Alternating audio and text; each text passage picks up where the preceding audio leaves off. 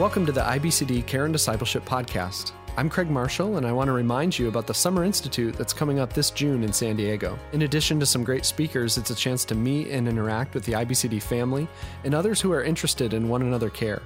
People who come to the conference always walk away saying they were encouraged, they're ready to get back at it, and they feel better equipped to help others with their struggles. We'd love to see you there, and I'd love to meet you and get a chance to talk with you. This year's pre conference is for both men and women, and it features Chris Moles on his book, The Heart of Domestic Abuse, which is a key topic that our churches are facing. The main conference is on addiction, and we're going to explore both the physical and spiritual components of it and how we can navigate them carefully as Christians. Our keynote speakers are Mark Shaw, Ed Welch, Charles Hodges, and Jim Newheiser, and there's a great lineup of workshops. To learn more, just go to ibcd.org/events, and all the information about registration is there. With me today is Dr. Jim Newheiser, who's IBCD's executive director and the associate professor of Christian counseling at RTS Charlotte.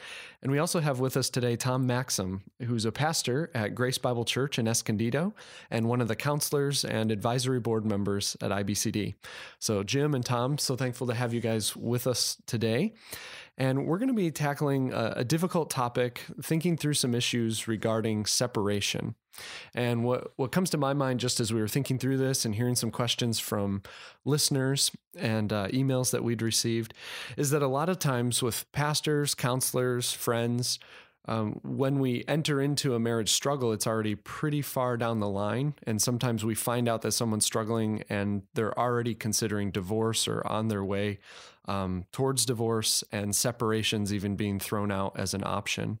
And so I kind of just wanted to start broadly speaking. Um, when you hear that a spouse wants to separate from his or her spouse, what are some of the categories? What's some of the framework that when you immediately hear that, some things that you immediately go to, then we can kind of parse out some of those categories? Well, if a couple, either one of them want to be separated, then it's obviously a breakdown of their fulfillment of God's design for marriage because from the beginning, the Lord said, The two shall be one flesh. Jesus said, What God has joined, let no man separate. And marriage is supposed to be this close relationship where you're spending as much time together as possible and sharing life together. So you're looking at why. Why would someone want to do this? Oftentimes, there are unbiblical reasons, just this is hard and I want to escape. And in some of those cases, you think of, I think of Hebrews 12, where Jesus endured even the cross. And sometimes God calls us to endure in hard situations. Hebrews 11 has a lot of people who endured in hard situations. And for some people, marriage is hard. But the issue isn't how do I feel? The issue is from the Word of God, what would God have me to do here? And in a culture where people aren't accustomed to suffering or enduring something they don't really like, that's hard. It's even Christians, when push comes to shove, sometimes are conformed to the world. Uh, so you're, uh, if, for example, a couple is already separated, I would try to help them both to deal with the root issues. And for example, the one who didn't want the separation, rather than demanding they get back together, what has caused this? Uh, also, in your question, uh, there could be valid reasons, mainly having to do with the safety of one spouse, both spouses, or children. There could even be legal reasons if a child has been abused and one parent is allowed is not allowed to be in the presence of that child. And then there's also just is it a just a separation small s separation where one person leaves or they agree to be in separate domiciles for a while? Or is it a capital S separation where you've filed papers, which is very similar to a divorce in terms of responsibilities on both sides?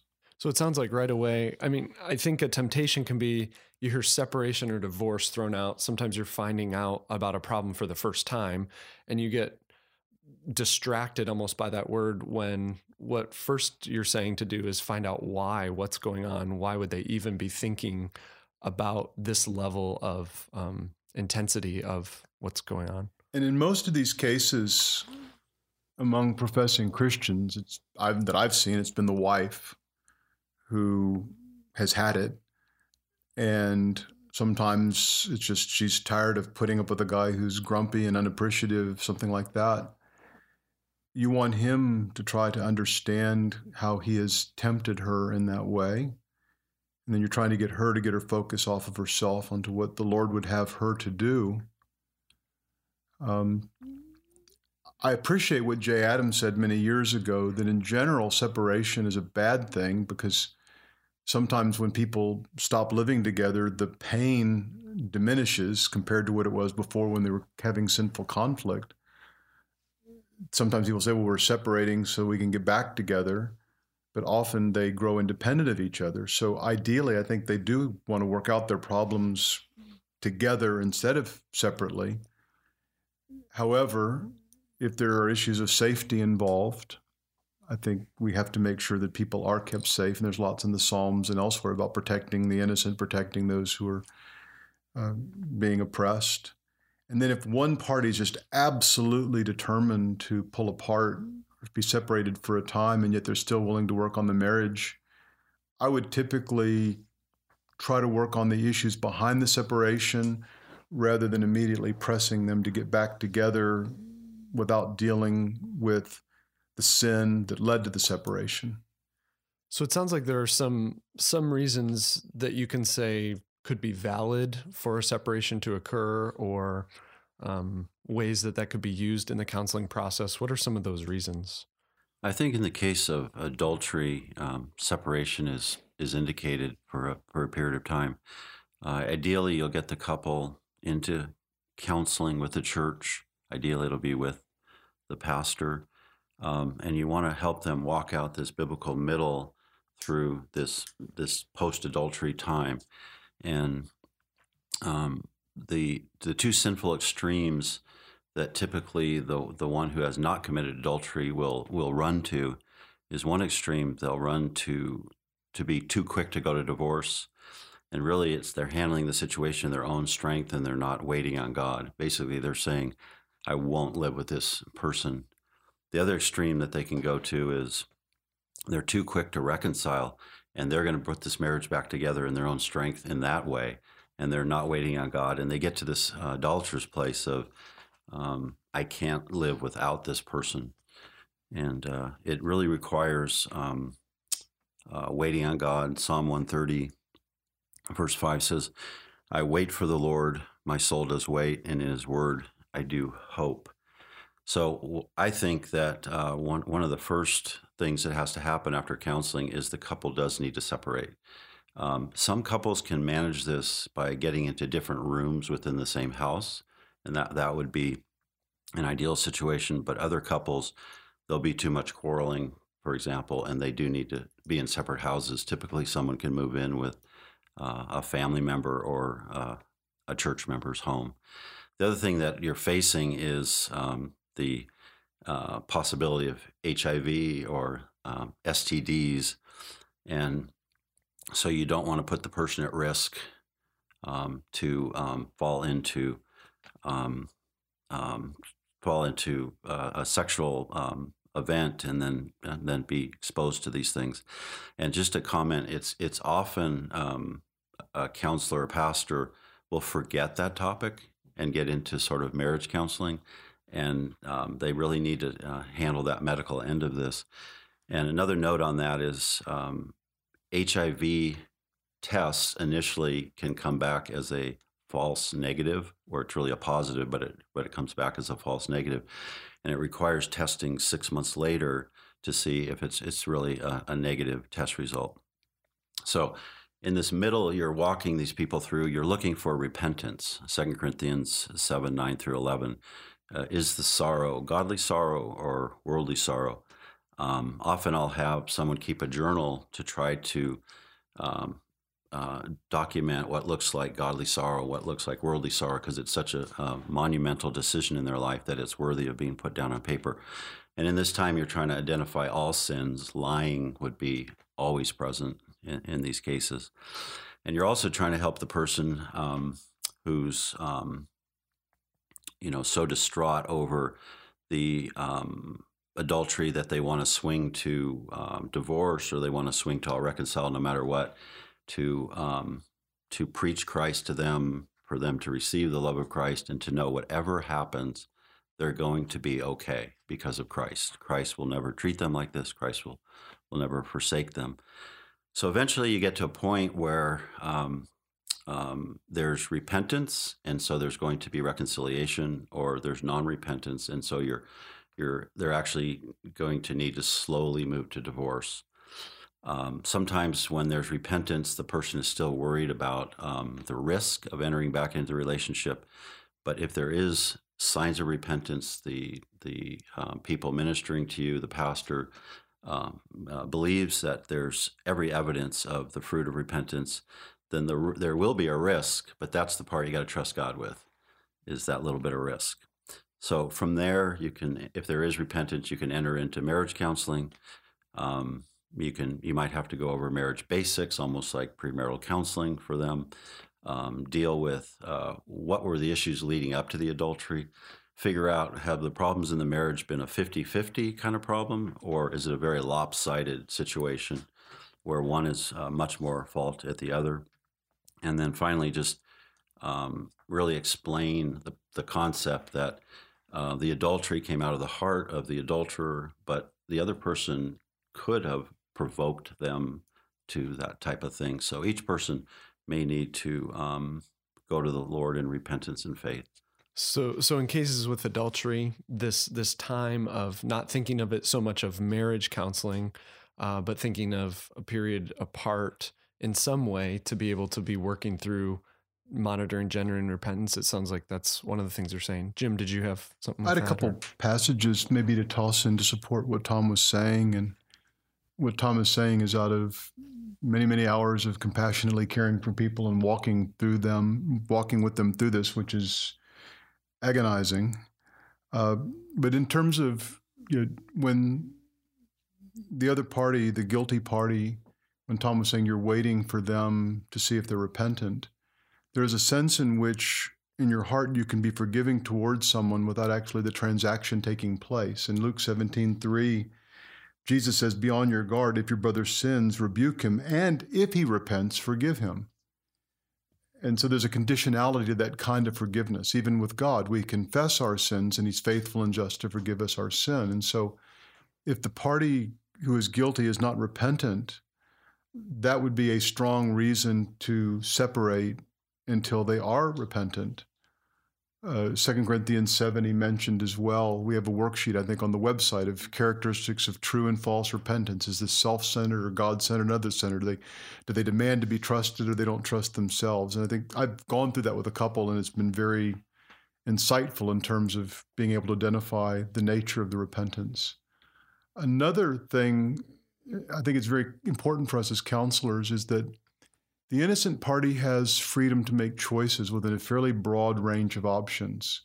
We have to distinguish between the advice we give and the commands we give.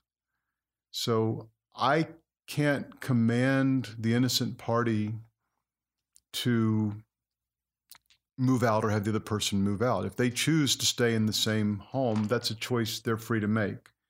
I think it's very important to distinguish between this is my opinion. I think this would be wise for you get tested, stay away sexually for a period of time. And uh, like Tom, I've sometimes been frustrated where the innocent party fully enters into the marriage again without ever without repentance taking place. Even the guilty party admitted he wasn't repentant. My advice would have been don't come together again sexually until you're convinced he's repentant. And some people do, like separate rooms, same house. Some people separate domiciles. Uh, but but it's still in the realm of advice. I can't say that she sinned by resuming, continuing the marriage, by treating him as forgiven, even though he hadn't fully repented, or even coming together sexually. My advice would be if you were my sister or my daughter, I would have a period of time to see if this person is truly repentant, where there's some aspect of separation taking place until you're convinced. It's kind of this limbo state where you're trying to decide whether you're exercising the right that Jesus gives you for divorce in Matthew 5 and in Matthew 19. But in the separation is also just to explain, I think it's important to explain the nature of this. is if the wife, for example, is separating from the husband, she's she's basically saying that in light of what you've done, I'm considering the possibility of exercising my right to divorce if there's not repentance and restoration. And I don't have, I'm not going to continue to fulfill the duties of a wife to you, not just sexually, but in general during this time. And that's an awkward position to be in. But that, that's the same thing with abuse is that you can't, the husband who's been put out of the house for abusing his wife or the kids, he's not able to lead his family and he's he's lost the privileges hopefully temporarily until there's repentance and restoration. So it has some of the characteristics like a divorce where now you know you don't have the rights of a spouse ordinarily but the nature of it is there's hope i trust on both sides to bring them back together so some of what we've been talking about is separation in terms of when when biblical grounds are available, meaning adultery has taken place and we need to wait and see how this is going to go. And so putting some time in there to to monitor repentance to um, do some wise things like getting tested. Um, what do we do when biblical grounds aren't really on the table and someone's just fed up and um, maybe Jim, like you said, it's it's a wife who's who's just had it, and I, I feel like a lot of times when these words are being thrown around, it's often because the person doesn't see that there is a way forward apart from an extreme measure. So how do we walk through a situation where one spouse is saying, "I need to be apart from this person," and the other is saying, "I don't think this needs to happen. I want to keep working at this." We've had way more experience with this than I would ever like to have and as I said, it's usually the wife, though sometimes it's the husband who, who, from their standpoint, there's been a chronic problem. It could be of being angry, domineering, different sins. And I think you want to focus on with the party who is guilty, often the guilty party in term guilty party in terms of really failing to fulfill their responsibilities in the marriage, they will want to harp on the fact this was an unbiblical separation, and they want you and the church to come down on the person who left or kicked you out. And I would plead with that person to focus on what sin have I committed that would drive my wife or husband to leave, especially in the light of the Christian community. Somebody has to be really pretty fed up to get to that point when they're a professing Christian, they've been in a marriage for a long time. It's happening more than I'd like it to happen, but the focus should be getting the log out of your own eye if it's your spouse who's left, rather than trying to bring the hammer down with the law saying you didn't have biblical grounds to leave. And so you know, they want, instead of being repentant over their repugnant sinful behavior, their fleshly behavior that tempted the other spouse, uh, they're full of self righteous anger because they're still in the house the other person has left. And that person needs to be broken. And again, even if your spouse didn't have the right technically to leave, repent of your own sin and try to win them back. Even Galatians 6, try to restore them to the marriage gently as you walk in the Spirit instead of just condemning them for not meeting your expectations. One of the most curious passages, and I've been recently writing about marriage, divorce, and remarriage. And when Paul says in 1 Corinthians 7, to the married I give instructions, not I the, the Lord, that the wife should not leave her husband, but if she does leave, she must remain unmarried or else be reconciled to her husband, and that, her, and that the husband should not divorce his wife. This passage to me has always struck me is a challenging one because he's saying, don't leave. But then he says, but if you do, you either be reconciled or you stay single or you, or you stay uh, unmarried. Normally, a biblical divorce implicitly carries with it the right to remarry. But Paul is giving a situation of someone I would assume is a professing believer in the church who has left their spouse but it's curious to me that rather than bringing the hammer down on that person and saying, well, excommunicate him, we talked about that in chapter five, here's a case, he doesn't treat it that way. He's saying, you shouldn't have done it. And as far as I can tell, if you don't have full biblical grounds, And so your right to remarry is not there, but he's not absolutely forcing them back. And in some of these situations I've seen with both men and women, husbands and wives, where it is like the dripping, quarrelsome wife in Proverbs 5, or husband, the angry husband, the selfish husband. And even though I couldn't say, yeah, go ahead and leave or kick him out, uh, I mean, I've had cases where the husband's trying to sleep at two in the morning and his wife's standing over his bed shouting at him and all the things she doesn't like about him. And uh, he wants to go sleep somewhere else. And I'm reluctant to give people license just to do that. But it, it seems like Paul has some scenario where a separation is taking place that doesn't give the full rights, like a divorced person, to remarry, either be reconciled or stay apart. Uh, I think the church could even say, we don't agree with this, but it may fall short of declaring someone to be an unbeliever and being cast out of the church. So we're talking about, you know, when the person's spouse has separated and you're dealing with that person uh, who's you're saying the guilty party because he's provoked that spouse to the point of that. Um, just following along that line a little bit more. So part of what we're wanting to tell that person is use this as an opportunity to look at the log in your own eye and don't just point fingers at the unbiblical nature of the separation potentially. But then so ideally then the person responds to that and is saying okay here's my sin. I'm seeking to confess it. Usually that doesn't change overnight. Like it's it's a process of rebuilding trust. What happens when the other spouse the one who's separated is very hardened? And then uh, when do you start to find a line of do you need to start protecting yourself a little bit? Are there ramifications where that spouse may just be wholeheartedly pursuing divorce but kind of stringing you along how do you help them wisely balance seeking to do everything they can to win back that spouse, but then also not running f- foolishly into that, that they're, you know, losing all their house and money and everything in the whole process? Many of the situations I've been in, the spouse who provoked the other that led to the separation doesn't fully understand how deeply he or she has hurt the other person and the repentance is falling short. And a lot of times that person can string together some words. I even find that sometimes they're tempted to take the words I use in counseling as a script and they try to go back and say the right thing in terms of giving a lovely seven A's of confession apology. And I think that person needs to understand why your wife is skeptical because she's been putting up with this for 20 years and you've said a lot of good things. And so I would encourage that person to be patient, trying to win her back and praying that her heart will be softened, but also praying that you will be genuinely repentant. Uh, I find genuine repentance to be quite rare, actually, in the sense that they'll say some of the right things and then they'll start condemning the other spouse and focusing on their log. So I would put a lot of focus on the so-called well the one who drove the other one out in a sense.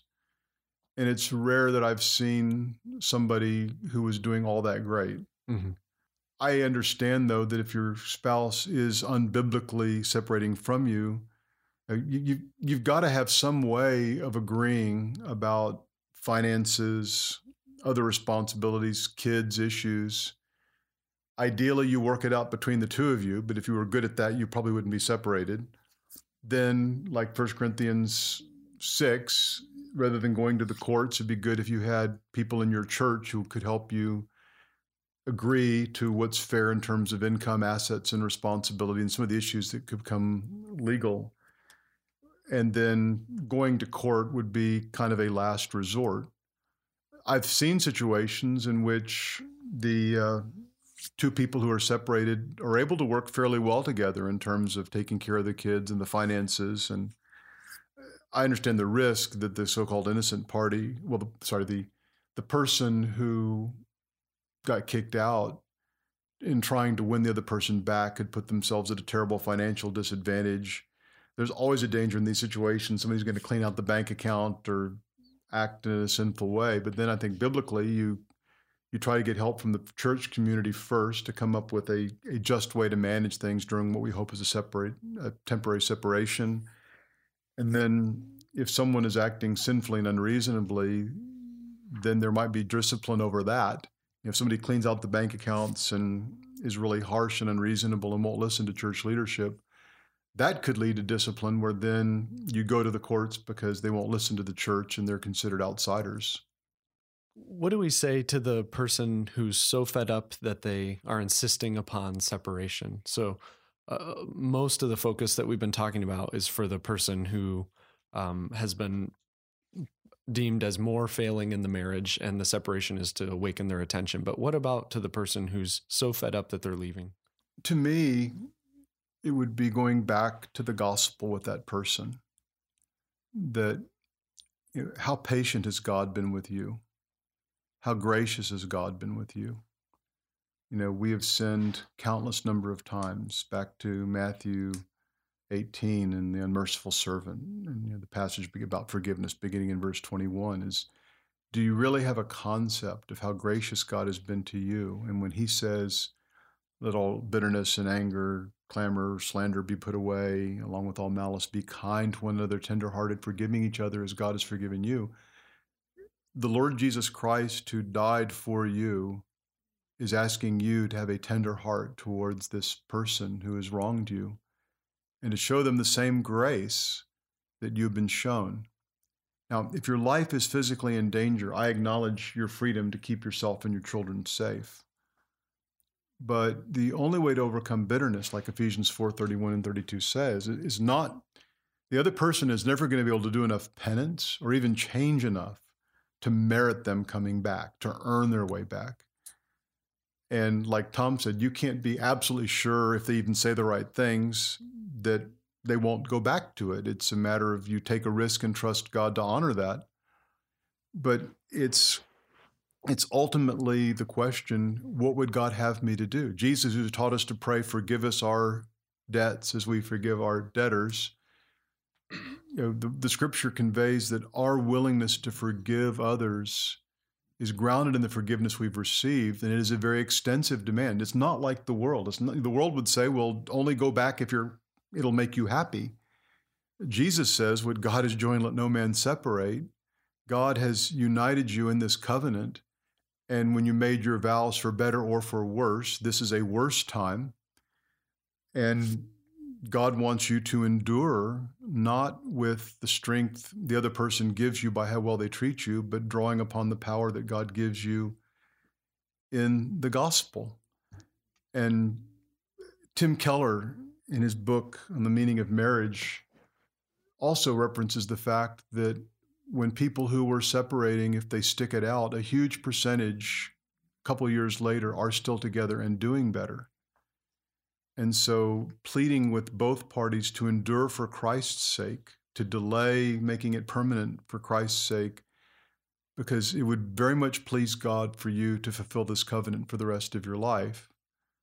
I'm not claiming it's easy. I understand that if you were starting all over, you wouldn't make this decision again, but you're not starting all over. You've made that commitment. And you know, Paul says, I can do all things through Christ who strengthens me. And that's he can be joyful in prison. Well, if God has called you to suffer a bit in marriage, if that's the calling from God, then you fulfill it as Christ fulfilled so much more for you. And I would say the same thing um, this way that in our own strength, we're not going to be able to do that. We're not going to want to do that. We won't have the ability. Um, um, but if we want to do to be able to do it, and we want to glorify God, that the only way that's going to happen is by the power of God that's in the gospel. Um, I think of passages like in Matthew 18 where we've been forgiven an unpayable debt. And um, often I help people to think about, yeah, this sin is big against you. This sin is very hurtful and it's all you can see. But we're going to have to bring in your sin against God and infinite sin and get these into perspective that your, your sin is infinitely greater against God. This sin is not insignificant, it's very hurtful, but there is the power of the God. The, there is the power of God in this um, to help you if we begin to bring in the gospel and not do it in our own strength, but with with Christ's strength and the, and uh, uh, who Christ is and what He's done for you being applied to this this specific um, difficult situation that they're in. And I've seen this happen. I've seen people who seem to be hard hearted, and you get them to think about what Christ has done for them. You get them to pray Paul's prayer at the end of Ephesians 3 that we grasp the dimensions of Christ's love for us and being strengthened into the inner man, and read aloud the parable of the unmerciful servant. And I've seen hearts transformed and marriages saved and restored through the power of the gospel. It's not a pragmatic, this is good for me, but it's trusting God and not leaning on your own understanding. And then being amazed that it's not going to, you know, God is so kind that it probably will not turn out to be as difficult as you thought. And the Lord could see fit to bring real sweetness into the marriage. He has done so, and He can do that again. One of the most heart wrenching things in situations like this is when couples are coming and their their separation on the table are currently in place and they're not really involved in the context of the local church. Can you just give for our listeners uh, a vision for how the local church is to work together in situations of separation? How necessary the church functioning is for the Lord to heal these marriages? I think well, first, I would say that in the worst cases where marriages are failing, one of the characteristics that accompanies that is a lack of commitment to a local church, often kind of a nominal attendance, but not being really engaged in the life of the body. Being in a local church will do many good things for you in terms of your marriage struggles. One is you're going to hear the gospel preached every Sunday and you're going to sing about what God has done for you which should move in your heart to reflect that grace to others. The more you're in love with Christ, you know, we love because he first loved us. And the more you know of his love for us, the more that should help you to become a person of grace, to be a restorer and a healer, not a judge towards your spouse. And then, in addition to the public means of grace, you have the relationships where you have people who love you and are close to you and your spouse, and they're going to admonish you, as Romans 15 14 says, that all of us are to be doing for each other. They're going to encourage you, they're going to build you up, they're going to set examples for you. And I think, in the context of the church, when you're struggling, it's great to have the relationships that often take place in small groups, home groups, where you can share these struggles with others who can pray for you and encourage you. And rather than church being a place where you're virtually anonymous, just pretending like you have it all together, that you build these close relationships so that when trouble comes, you have godly, gifted people who can come alongside and help you, not just pastors who can counsel you, but even surrounded by a community of people who are in love with Christ and, and committed to helping one another through the struggles that various ones of us face at times. Well, Jim and Tom, thanks for helping us think through a very difficult topic. I know that just one episode doesn't do justice to the complexity of these things, but some of these categories will be helpful as we seek to enter in and engage. Uh, more information about relevant audios and resources can be found at our website at www.ibcd.org or in the show notes. We want to thank you for listening, and we continue to value your questions and, and feedback as you email us, which you can do on our podcast page. And we look forward to being with you again soon.